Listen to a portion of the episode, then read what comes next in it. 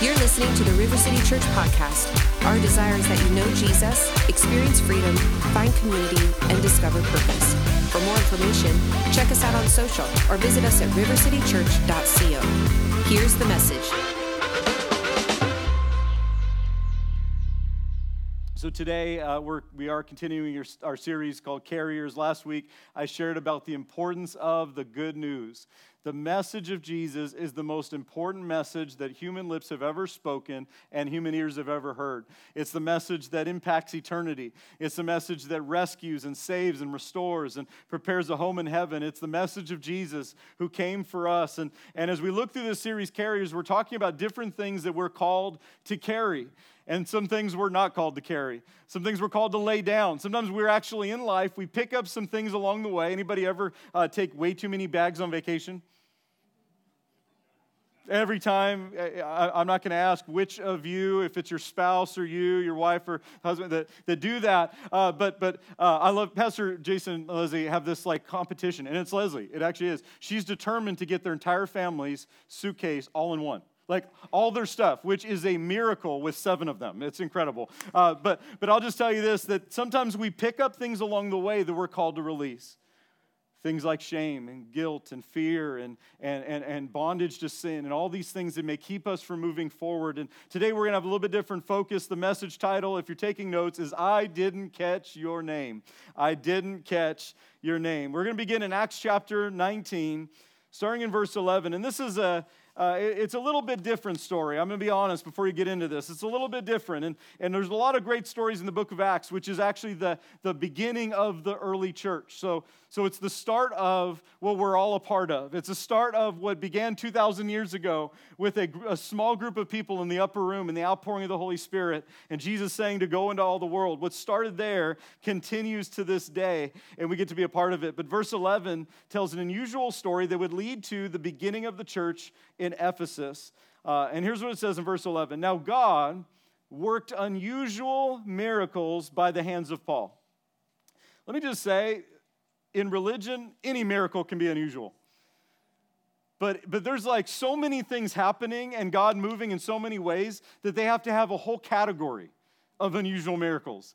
Like, like there's the normal miracles and then there's unusual miracles. Like, like this is not the normal routine stuff, but I'll just say if there's any such thing as a normal miracle, uh, they've experienced it. And, and let me just say this sometimes we think, well, what happened in the days of Paul and what happened in the days of the early church, that, that's not for today. But I'm just going to tell you the same God who did miracles then is the same God who does miracles today. The same God who changed lives then is the same God who changes lives today.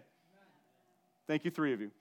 The same God who loved people that we read about in the book of Acts, who were blind and broken and lame and hurting and bound, the same Jesus who loved them is the same today and forever.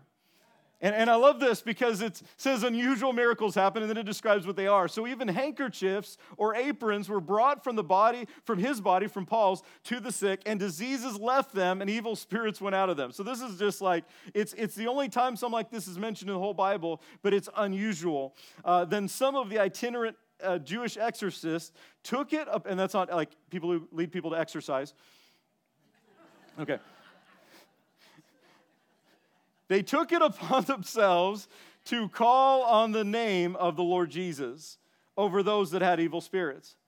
And they said, We exorcise you by Jesus, by the Jesus whom Paul preaches.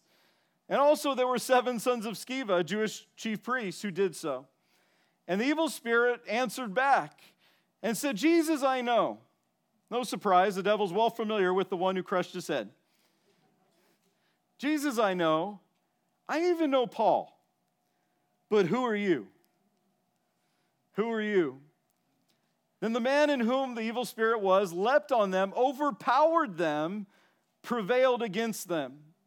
So that these seven sons of Sceva tried to flee out of the house, and they fled out of the house naked and wounded. We'll revisit that in a moment. It says this became known to all the Jews and Greeks who dwelt in Ephesus Fear fell on all of them, and the name of the Lord Jesus was magnified. That means it was exalted, it was lifted up, it was not treated as common or ordinary, but it was magnified among the people. And many who had believed came confessing and even telling their deeds. Revival begins to break out.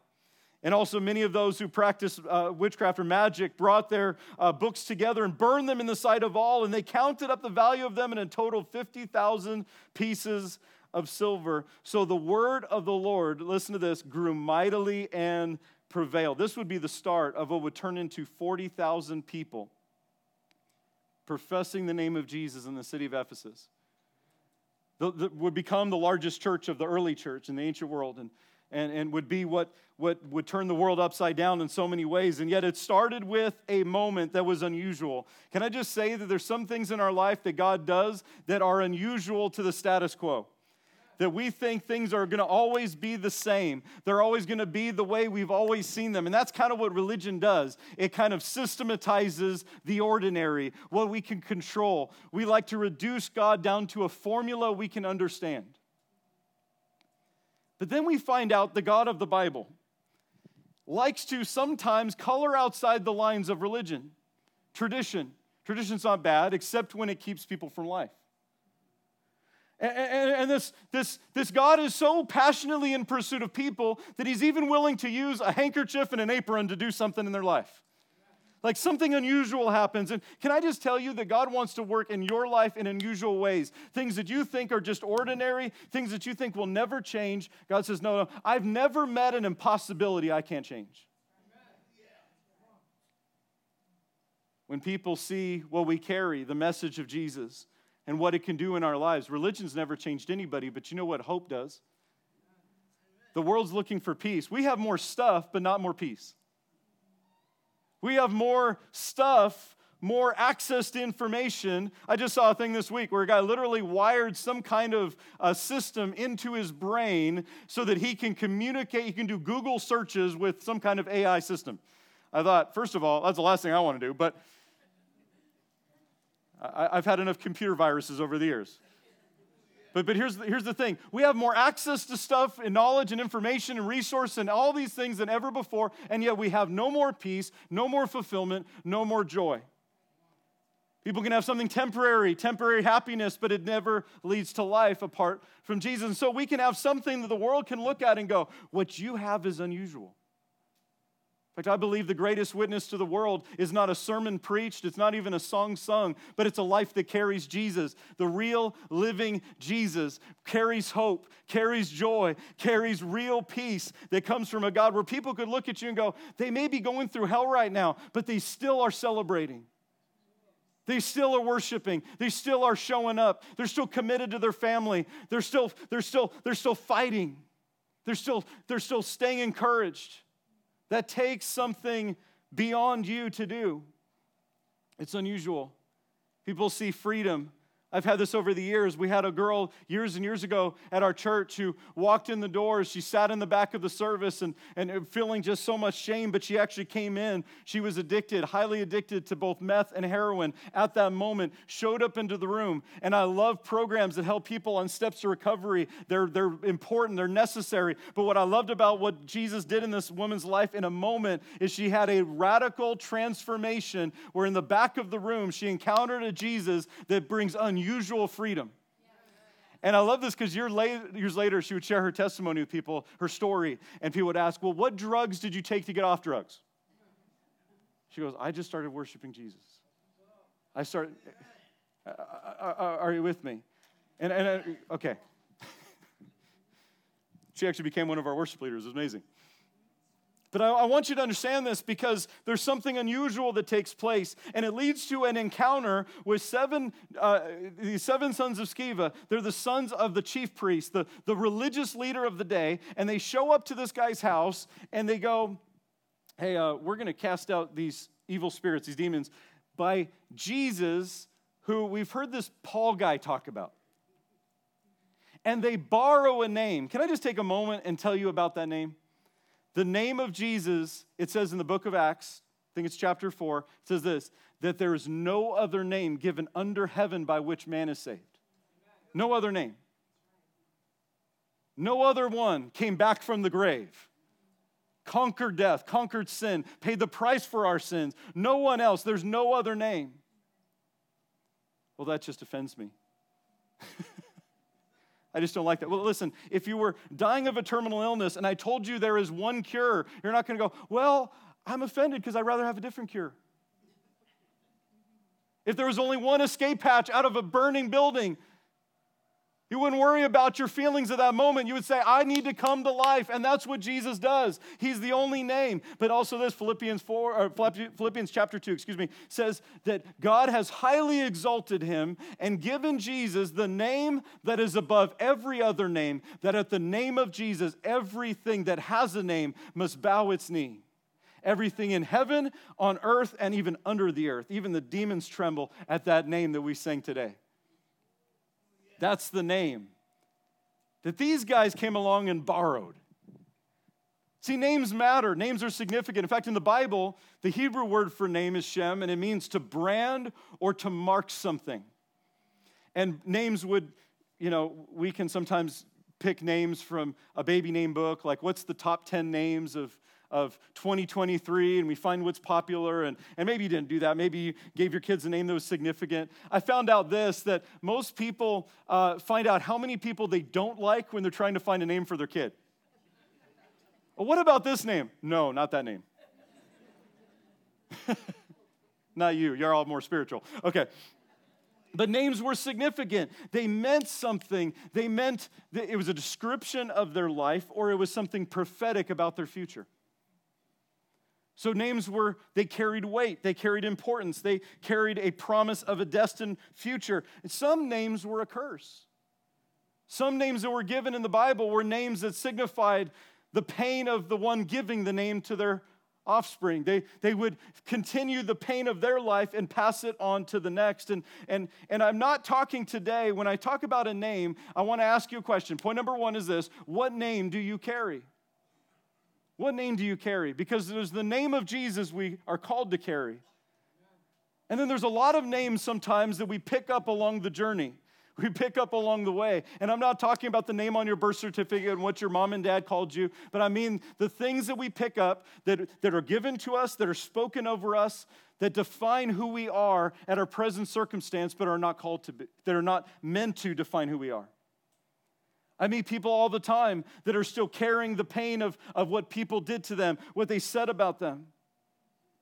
In the world, we find identity and we find our name and how much money we make or how much status we have and, uh, or, or what kind of house we live in or what car we drive. We can find our name in who's with us or who's not with us.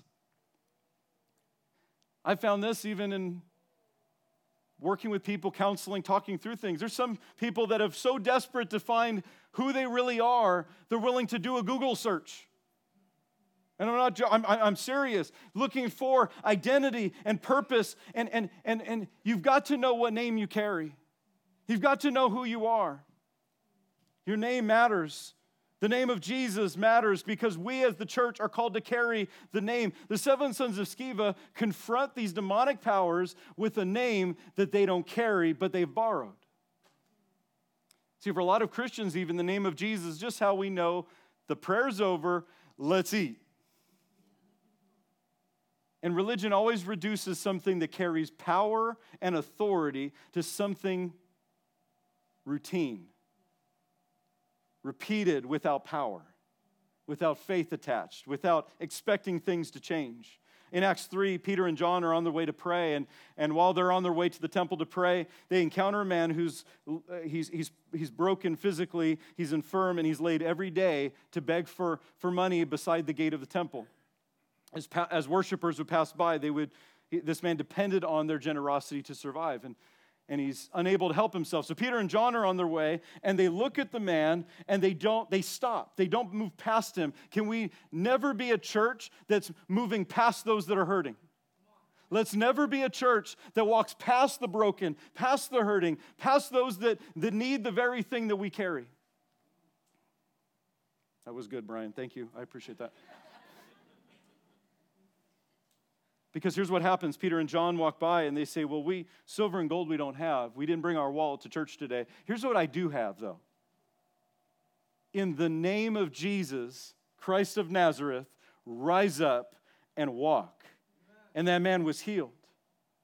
The, the crowd gathers and they go, What's different about these two, Peter and John? They say, Don't look at us as if it's our godliness or our righteousness that made this man walk, but let me tell you about the name.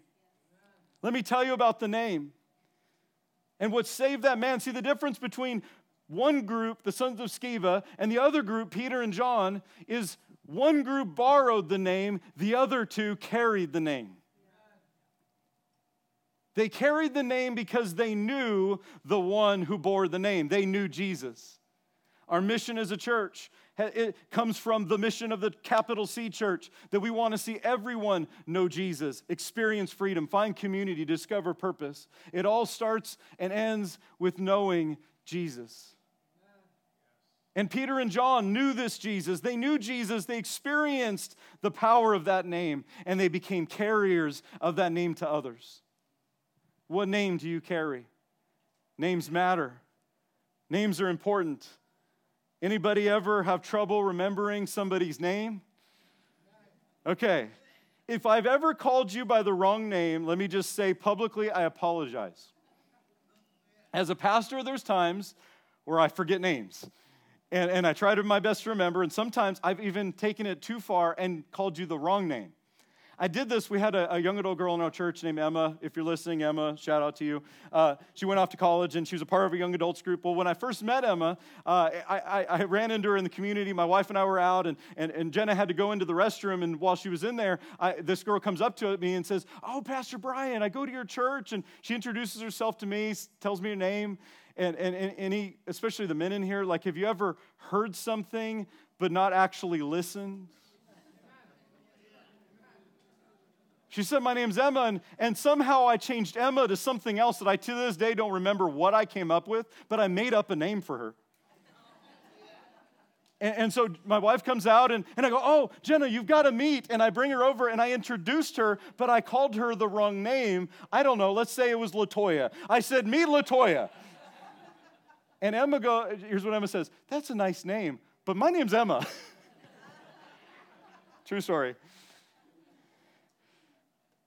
What name do you carry? Point number two is who do you think you are? Who do you think you are?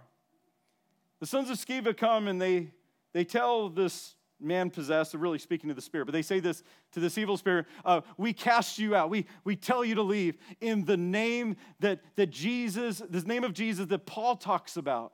And they borrow something, but can I tell you the demons know the difference between religion and relationship? They know the difference between the form and the presence of God. They know the difference between no authority and authority. And they respond with this We know Jesus, we know Paul. Can we just be a people that when we give the devil such a headache that he goes, Oh, they're awake? Oh, they just showed up to their, their family gathering where I was controlling the conversation and they just brought peace. Oh, oh, oh, they showed up to work today and they brought something that no one else carries into the building. Because hell noticed Paul. Oh, Paul, we know. I want to be that kind of person. And, and, and here's, here's what they say, and it's, it's my question for you today. Uh, Paul, we know, Jesus, we know, but who are you? And I know we say, Who do you think you are? Like, as, it's usually like an insult, like, Who do you think you are? Who's this person that's telling me? And, and we say it like that, but it really is a good question. Who do I think I am? Because I believe the, the difference. So, Israel, Israel is slaves in Egypt for 400 years. And God sets them free, brings them through the Red Sea, brings them into the desert to take them to a promised land. And from the place where they were four centuries, that's longer than our nation has existed They've been slaves for generations in Egypt. God brings them out, but because they were slaves in Egypt, they carried some names that didn't that weren't meant to define who they are. They weren't slaves, they were the people of God. They weren't to live broken and bound forever. They were to be set free, a people of promise, brought into the promised land, and God had to bring them. But before He could take them into the promised land to be more than conquerors, They had to answer that very same question Who are we? And I know that generation that went into the promised land didn't have the right answer because here's what happens. The moment they come into the promised land, they see giants, they see walls that are too big, they look at problems and they go, oh, we can never deal with that. Every time they ran into a crisis, they got mad and said, we should go back to Egypt. Who do you think you are? It would take another generation to come into the promised land and go, No, we know who we are. More importantly, we know who our God is. And this promised land is ours, and these giants are bread, and, and everything we're gonna face, we're gonna overcome. Why? Because our God is with us and we bear his name. And there is something different about a people, there is something different about a person that can answer that question. And if you don't answer that question, who are you, you'll let life and people and circumstances define who you are. The world will call you by the name of your lowest valley, not your mountain peak. By your greatest failure, by your greatest pain, by the, the losses you've experienced. And to be honest, sometimes we call ourselves by that same name. I don't even need there to be a devil to have a tough time. I can mess my own life up just fine and we carry names that didn't come from our God. Who do you think you are? I'm going to give you four quick stages, I believe, of the enemy's tactics against us when we don't know who we are in Christ. The first thing that happens to them when they can't answer that question is this they are overpowered. He defeats them. He defeats these seven sons of Sceva. They are defeated or overpowered, and something happens in my life. Whenever I'm not, whenever, listen, you are created to rule over some things in your life that are now ruling over you. You are called to overcome some things that you're being overcome by. And when you know who you are in Christ and you know what the, the Word of God says about your life and what Jesus paid a price for you to, to experience, when you know what Jesus has done for you. When I was a kid, my dad or my grandfather uh, had a really unique uh, childhood. He grew up on Alcatraz Island from six years old to 16 years old. He was not a convict on the island, but his dad was a prison guard. And, and he grew up around the most notorious criminals in the United States at the time. And, and he grew up, but, but, but years later he was he wrote a book about his experience and as a kid i would go there and see him signing books and talking about his experience and i would visit as a young child. I think i was like six seven years old and i would walk into prison cells that used to house the, the, the toughest nails toughest criminals that the nation had and i'd walk into that cell but my experience was very different than theirs because i could walk out anytime and, and, and Jesus has paid such a price that sin no longer has to hold you in its prison cell. That shame no longer has to hold you. That guilt no longer has to hold you. That fear no longer has to rule and dictate your life. But the enemy will use a lie to defeat you, to overpower you, to say things will never change. You'll never be different. God's forgotten about you. The next stage is he prevailed against them. And I believe that describes what happens when a lie and when the enemy, through his tactics, controls us. Whenever anything is negatively controlling my life, it has replaced the leadership, we put this in a biblical term, the lordship of Jesus in my life, in that area. When God's leading me, something else isn't. But when that is leading my life or controlling my life, fear controls. Shame controls. There's a lot of stuff that controls us. Discouragement controls. Whenever anything is controlling your life, it's replaced something that belongs, the rulership of God. But also, let me just add this it's done so illegally because you were bought at a price. You, I, I, listen, too many people. Now, I know the sons of Sceva, they're not believers in Jesus. They borrowed it. I already told you that. But sadly, there's many Christians where the enemy is stealing your lunch and eating it too. he's, he's, he's doing these very same things in your life. And today I want to equip you to overcome it because it's time for freedom from every, there's things that are compulsive, oppressive, obsessive, even. When anything controls your life, it does so illegally and illegitimately. Jesus said this, John chapter 8, verse 31 If you abide in the word, my word, you are my disciples. And you'll know the truth. You'll know what's true, and the truth shall make you free. Verse 36 Therefore, if the Son sets you free, you'll be free indeed. I, love this story in Acts where they, they take, it says that they took and made a bonfire with what held them back, what bound them. In fact, it was a bonfire made of something not worthless, but valuable to them. It was worth thousands of pieces of silver. I read that to you. But they made a bonfire because they came to the place where they realized this thing has controlled my life, it's controlling my future, it's robbing. There's, there's people who can't get, a, get sleep at night because things are controlling your life. There's things that are destroying your marriage because it's controlling your life.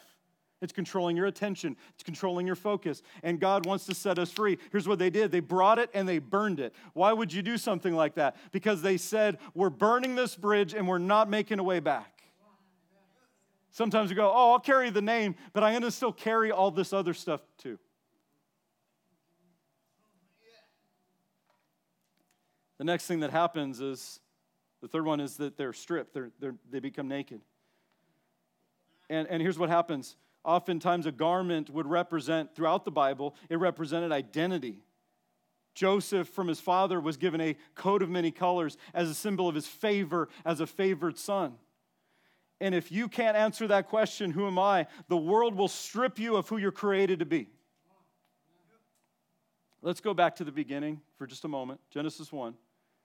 Here's the basis, the foundation of who we are and our identity.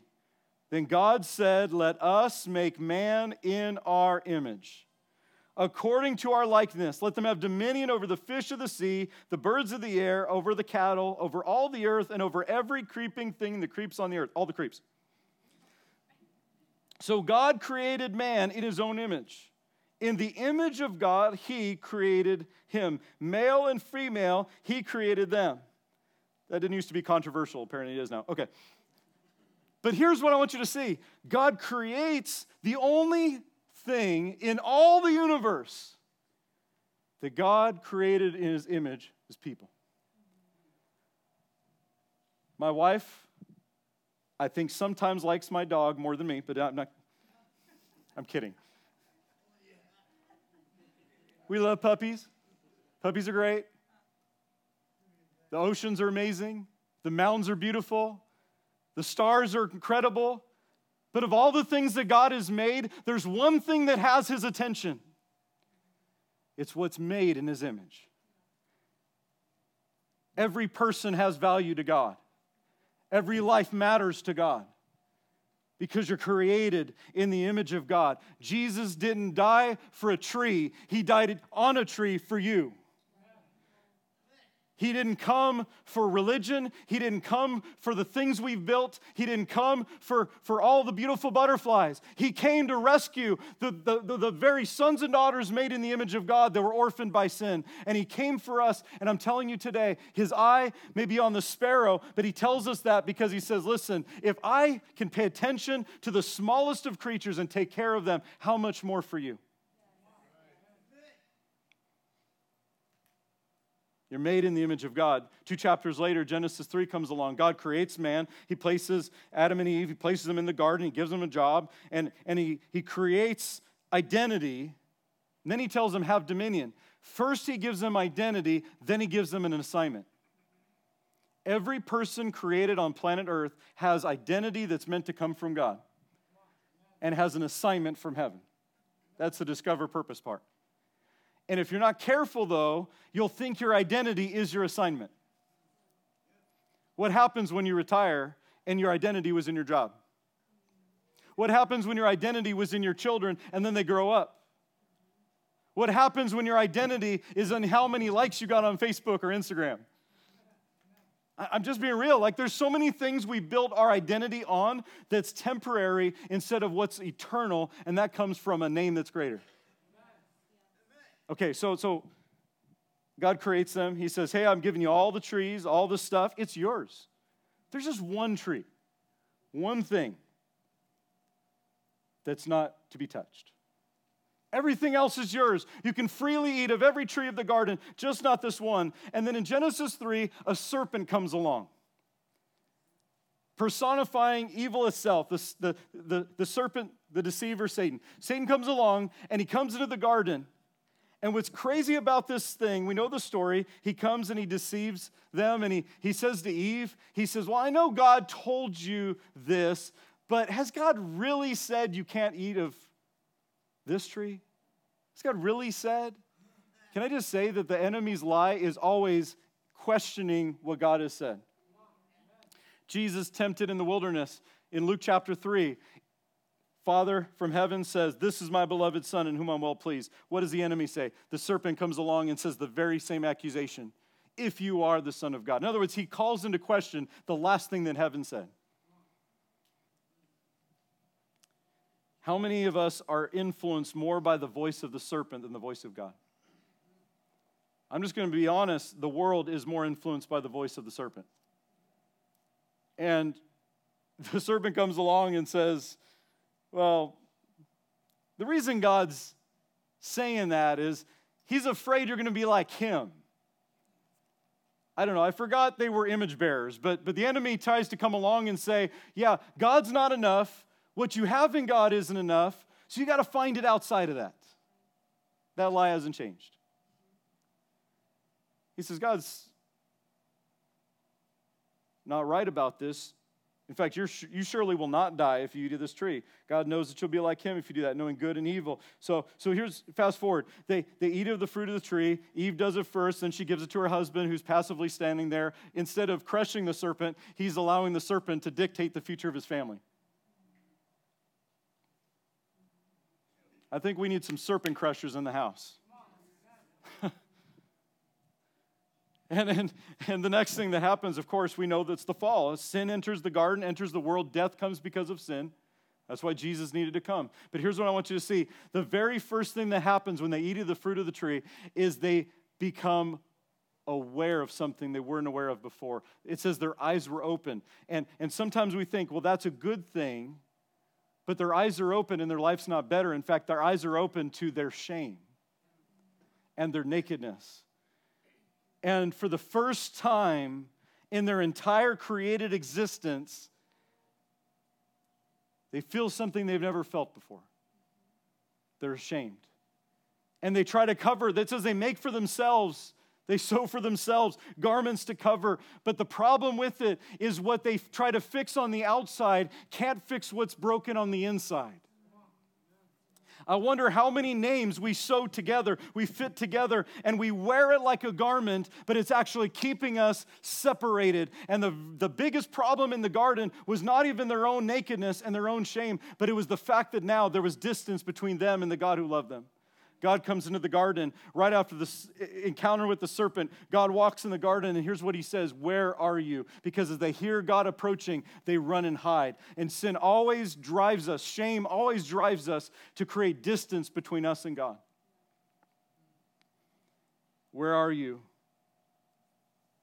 The next thing is they begin to talk and they begin to reveal and confess what's taken place. They say, When we heard you coming and and we saw our nakedness, we hid ourselves. And God asked them a question. God says, Who told you you were naked?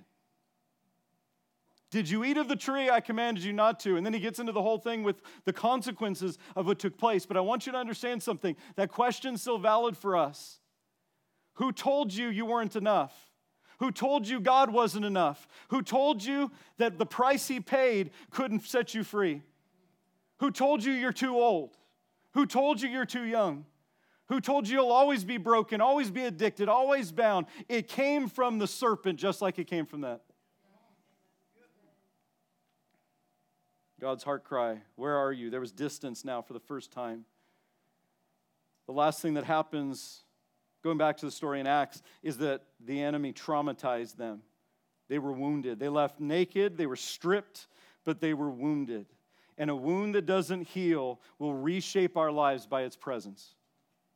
And it will oftentimes create an unhealed wound, will create a new identity we were never called to have. There's a woman named Naomi in the Bible. She would later become the mother in law, well, she was the mother in law of Ruth. They left their homeland, they left Israel, they went to Moab. And while they were there, they experience tremendous loss. Naomi's husband dies, her two grown sons die, and all she has left are their, their widows, their, their wives, Ruth and, and Orpah. And, and while they're there, as uh, you know, Naomi says, Well, we got nothing left, so let's just go back home. And they begin to journey back home. And, and Naomi's name means something, it means pleasant one. Every time they say her name, Naomi, they're saying, Pleasant one. They're calling out to her, and she comes back, and, and her family and her friends that are in uh, Bethlehem see her, and they say, Naomi, pleasant one. She says, Don't call me that. And she takes up a name that in Hebrew means bitter, and she says, Don't call me pleasant. I'm bitter because God has dealt bitterly with me. Her wound becomes her identity. She can't believe the promise of God. She can't believe the goodness of God because all she can see is her pain. And she allows her wound temporarily, thankfully, to become her identity. But we'll see the story of Ruth is a story of redemption, and God restores what is lost and gives her a new identity. But I want you to see this because in the Bible, names matter. And when we don't have, when we don't allow our trauma and hurt to be healed, we will pick up an identity and a name that we were never meant to carry.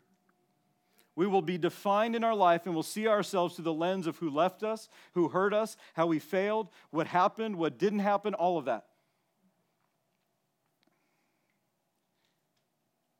Rachel has two sons, Joseph and Benjamin.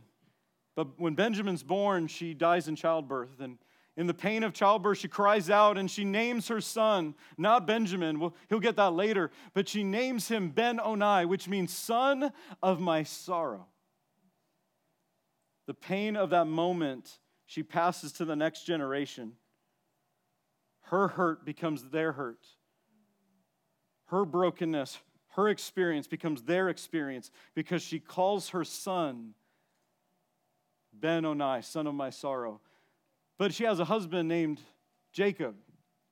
And Jacob has experienced a life that follows his name. Jacob means supplanter, heel grabber in Hebrew.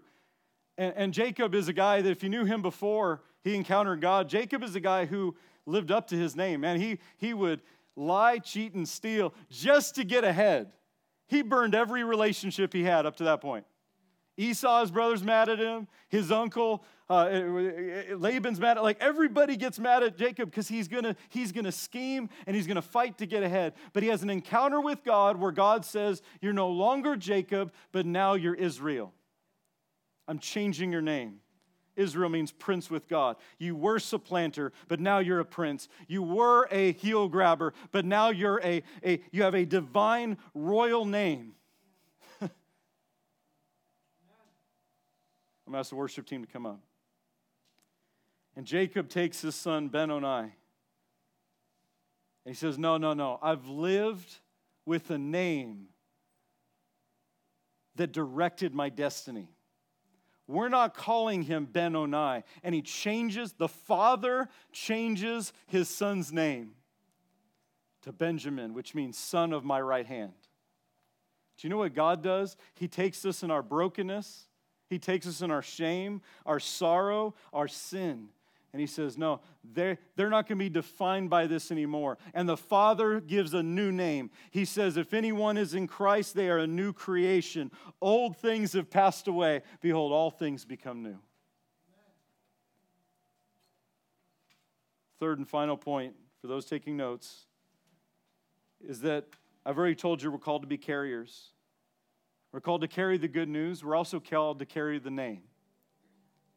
The name that's above every name, the name that redefined our future, the name that gave us hope and a promise, that gave us a future uh, that, that was no longer bound by our brokenness and our history, but was now secured by the blood that was shed on a cross 2,000 years ago, that rewrote our future, that no longer what you came from would have to be who you become. Well, it's just the way my family is. This is just. I'm just bound. I'm just addicted. I'm, I'm just anxious. I'm just discouraged. I'm just offended. I'm. Well, we're not called to carry those names. The carriers live for one thing to make the name of Jesus magnified. Right after this whole experience with this guy running out and traumatized and beat these seven seven sons of Sceva, they get they get as my as my pastor in Florida would say, the devil slapped the yellow off their teeth and beat these guys. They run fleeing naked and broken out of the house, and everybody hears about this. Oh, the name of Jesus is not something to be borrowed or taken lightly and lightly esteemed. And it says the name of Jesus was then magnified, exalted, given its proper place. Not just how the prayer is ended, but the name that still has yet to meet an impossibility that won't bow its knee. And it says the name of Jesus was magnified. The people hear of this and, and they see the work of God and the good news being preached, and they come and they bring what has bound them and they surrender it to Jesus and they light it on fire. And the church of Ephesus is birthed in a move of God that changes 40,000 plus people, would, would, would turn into that.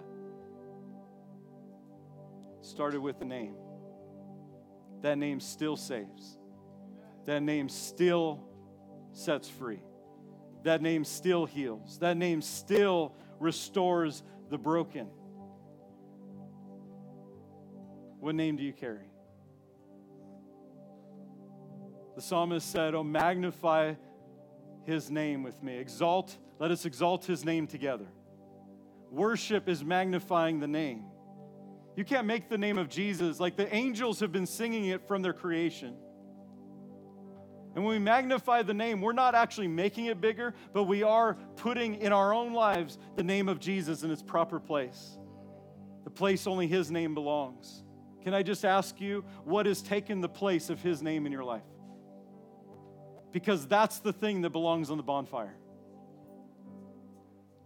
That's the thing that may be holding you back. But today's your day for freedom. I'm asking you to stand to your feet. If our prayer team can come to the front.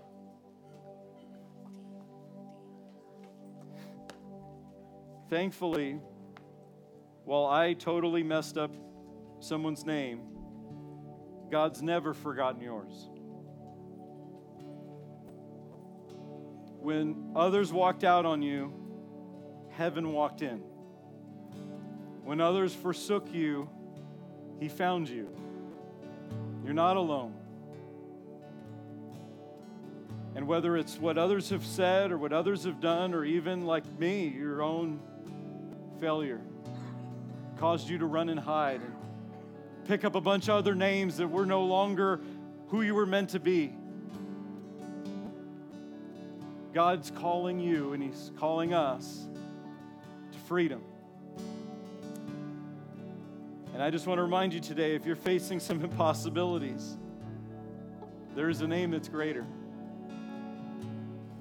highly exalted. The angels will be singing that name for all eternity, and we get to join in that in the chorus of heaven, celebrating the name that rescued us.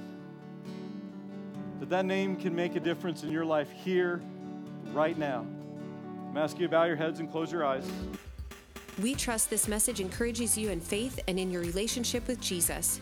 To learn more about River City Church, find us on social or visit us at rivercitychurch.co.